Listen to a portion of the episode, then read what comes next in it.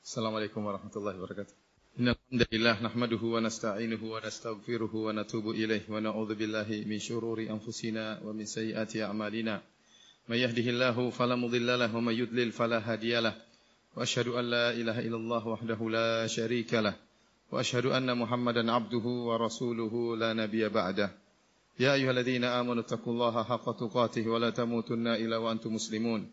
يا أيها الناس اتقوا ربكم الذي خلقكم من نفس واحدة وخلق منها زوجها وبث منهما رجالا كثيرا ونساء واتقوا الله الذي تساءلون به والأرحام إن الله كان عليكم رقيبا يا أيها الذين آمنوا اتقوا الله وقولوا قولا سديدا يصلح لكم أعمالكم ويغفر لكم ذنوبكم ومن يطع الله ورسوله فقد فاز فوزا عظيما أما بعد فإن أصدق الحديث كتاب الله وخير الهدى هدى محمد صلى الله عليه وسلم وشر الأمور محدثاتها وكل محدثة بدعة وكل بدعة ضلالة وكل ضلالة في النار معاشر المسلمين أوصيكم ونفسي بتقوى الله فقد فاز المتقون.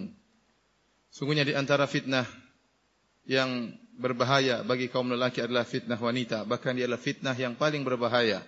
Sebagaimana telah diingatkan oleh Nabi kita Muhammad sallallahu alaihi wasallam dalam sabdanya, "Ma taraktu ba'di fitnatan adarra 'ala rijal minan nisa."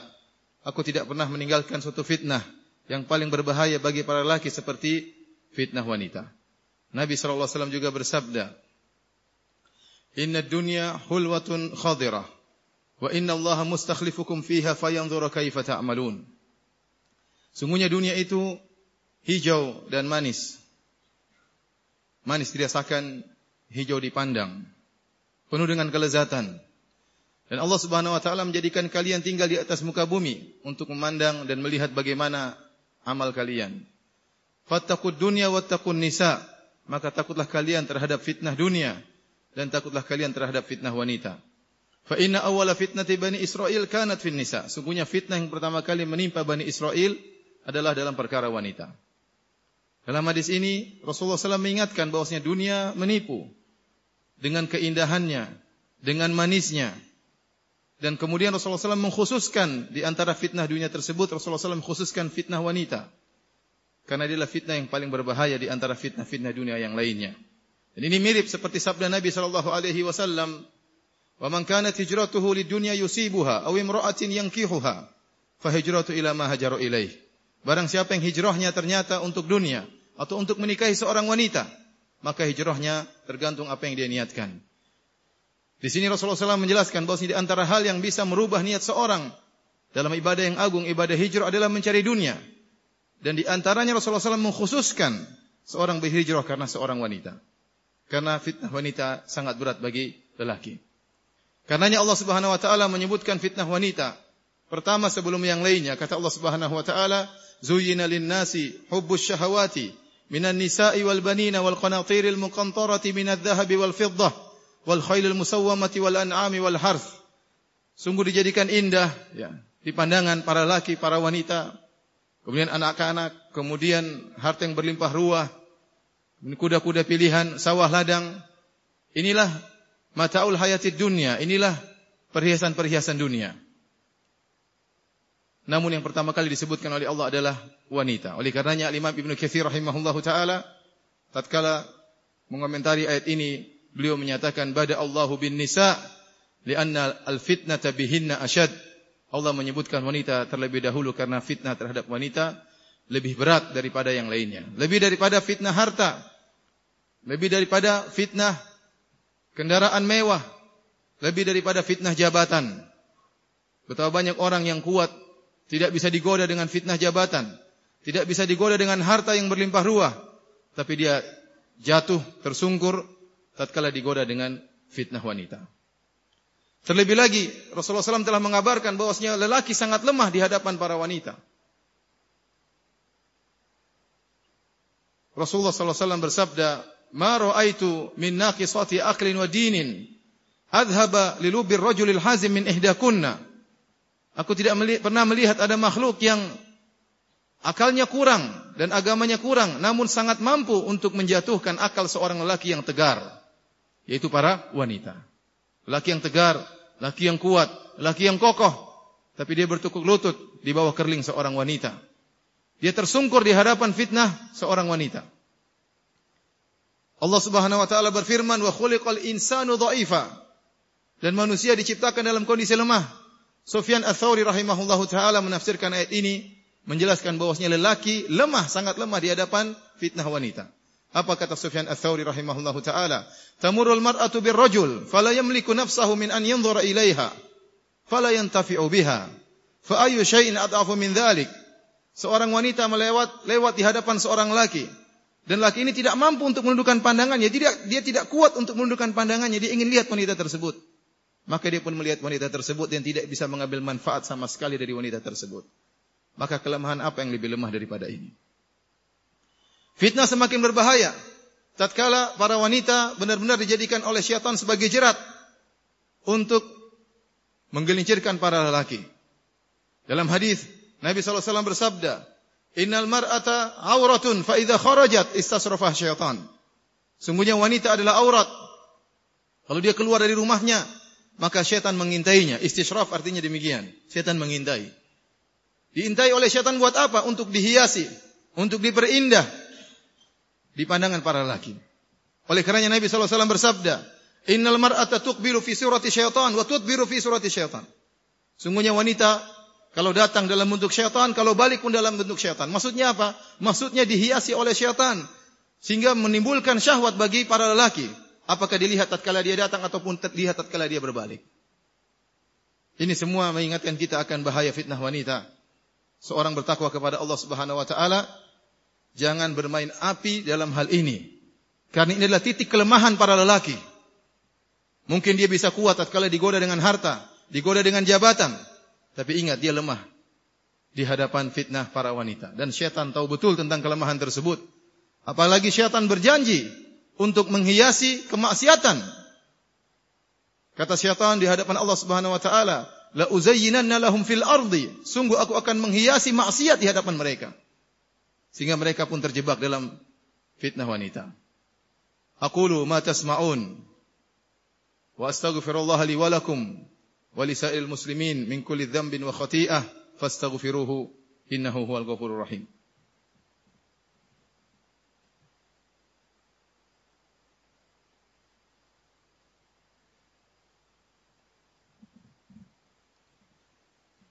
Alhamdulillahi ala ihsanih wa syukru lahu ala tawfiqihi wa amtinanih wa asyhadu an la ilaha illallah wahdahu la syarika lahu ta'dhiman li sya'nihi wa asyhadu anna Muhammadan abduhu wa rasuluhu da'ila ridwani. Allahumma salli alaihi wa ala alihi wa ashabihi wa ikhwanihi. Ma'asyiral muslimin, zaman sekarang tidak seperti zaman dahulu. Kalau zaman dahulu seorang ingin terhindar dari fitnah wanita, maka tidak usah dia keluar dari rumahnya, maka dia akan terhindar dari fitnah wanita, dia bisa menjaga pandangannya. Tapi zaman sekarang dimanapun kita, bahkan dalam rumah, kita susah untuk menjaga pandangan kita. Kenapa? Fitnah kita bawa terus di H P kita, di depan tele- layar televisi kita. Oleh karenanya kondisi semakin berat. Tidak ada jalan lain bagi kita para laki untuk terhindar dari fitnah wanita kecuali memaksa diri untuk membiasakan menundukkan pandangan. Dan sungguhnya di antara dosa yang Allah ingatkan dalam Al-Quran, meskipun dianggap remeh oleh kaum muslimin, adalah dosa mengumbar pandangan. Allah memerintahkan kita untuk khusus bertobat dari dosa mengumbar pandangan. Kata Allah Subhanahu wa taala, "Kullil mu'minina yaghuddu min absarihim wa yahfadhu furujahum, dzalika azka lahum, innallaha khabirum bima yasnaun." Katakanlah kepada lelaki-lelaki yang beriman untuk menundukkan pandangan mereka, untuk menjaga kemaluan mereka. Itu lebih suci bagi mereka, sungguhnya Allah Maha mengetahui apa yang mereka kerjakan. Di akhir ayat kata Allah Subhanahu wa taala, "Fatubu ila Allahi jami'an ayyuhal mu'minun la'allakum tuflihun." Hendaknya kalian seluruhnya bertobat, wahai kaum mukminin, semoga kalian beruntung. Datang perintah taubat di akhir ayat, dan di awal ayat Allah menyuruh untuk menundukkan pandangan. Ini dalil bahwasanya mengumbar pandangan adalah dosa yang kita harus mohon ampun kepada Allah dari dosa tersebut. Kita ulangi lagi ayat tersebut. Allah berfirman, "Wa kullil mu'minin," katakanlah kepada orang yang beriman. Khitab ini tidak ditujukan kepada orang-orang kafir, tidak ditujukan kepada orang-orang munafik, tapi ditunjukkan kepada orang-orang yang beriman. yang yakin adanya hari pembalasan, yang yakin bahwasanya seluruh gerakannya dicatat oleh malaikat. Jangankan pandangan matanya, gerak-gerik hatinya pun dicatat oleh malaikat. Kata Allah Subhanahu wa taala, "Ya'lamu kha'inatal a'yun wa ma tukhfis sudur." Dialah Allah yang mengetahui pengkhianatan lirikan mata dan dia mengetahui apa yang terlintas dalam dada-dada manusia, yang disembunyikan oleh dada manusia. Kalau lintasan hati bisa diketahui oleh Allah, apalagi cuma lirikan mata. Buat apa Allah ingatkan mereka? Kata Allah Subhanahu wa taala, "Zalika azka lahum." Agar hal ini kalau mereka tundungan pandangan mereka lebih suci bagi mereka. Amal mereka lebih mulia. Diri mereka lebih suci di hadapan Allah Subhanahu wa taala. Hati mereka lebih khusyuk tatkala membaca Al-Qur'an. Hati mereka lebih khusyuk tatkala melaksanakan ibadah salat. Kenapa selama ini dia menundukkan pandangan? Dan Nabi sallallahu alaihi wasallam bersabda, "Man taraka syai'an lillah, awadallahu khairan minhu." Barang siapa meninggalkan sesuatu karena Allah, dia tahu di hadapan dia ada wanita cantik yang tidak halal untuk dia lihat. Dia tinggalkan karena Allah Subhanahu wa taala semua itu, maka Allah akan ganti dengan yang lebih baik. Allah akan berikan cahaya iman dalam hatinya. Allah akan berikan kekhusyuan dalam hatinya. Adapun seorang yang mengubur pandangannya, melihat apa yang dia sukai oleh syahwatnya, maka Allah akan cabut kelezatan dari dirinya, akan hambar rumah tangganya, akan nampak buruk istrinya di hadapan dia. Kenapa selama ini dia umbar pandangannya? Kebahagiaan akan dicabut oleh Allah Subhanahu wa taala. Kelezatan dicabut oleh Allah Subhanahu wa taala. Kenapa? Karena dia mengumbar pandangannya. Dzalika azka lahum, tundukkan pandangan kalian karena ini lebih suci bagi kalian. Innallaha khabirum bima yasnaun, sungguhnya Allah Maha mengetahui apa yang mereka kerjakan. Dirikan pandangan kalian, Allah mengetahui. Jika seorang berbicara dengan sahabatnya, kemudian dia melirik melihat seorang wanita, sahabat depannya tidak tahu kalau dia melirik wanita. Tapi Allah Maha mengetahui apa yang dia lihat.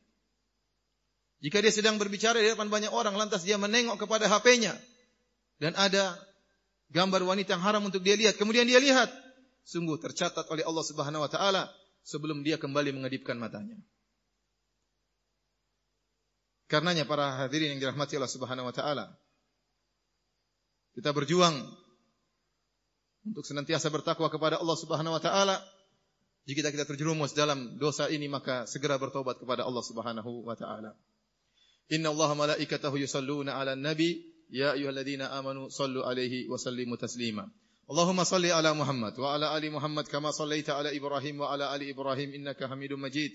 وبارك على محمد وعلى آل محمد كما باركت على إبراهيم وعلى آل إبراهيم إنك حميد مجيد اللهم اغفر للمسلمين والمسلمات والمؤمنين والمؤمنات الأحياء منهم والأموات إنك سميع قريب مجيب دعوات ويقاضي الحاجات اللهم آت نفوسنا تقواها وزكها أنت خير من زكاها أنت وليها مولاها اللهم آت نفوسنا تقواها وزكها أنت خير من زكاها أنت وليها مولاها اللهم متئنا بأبصارنا وأسماعنا وقوتنا أبدا ما أحيتنا اللهم نعوذ بك من شر أسماعنا وشر أبصارنا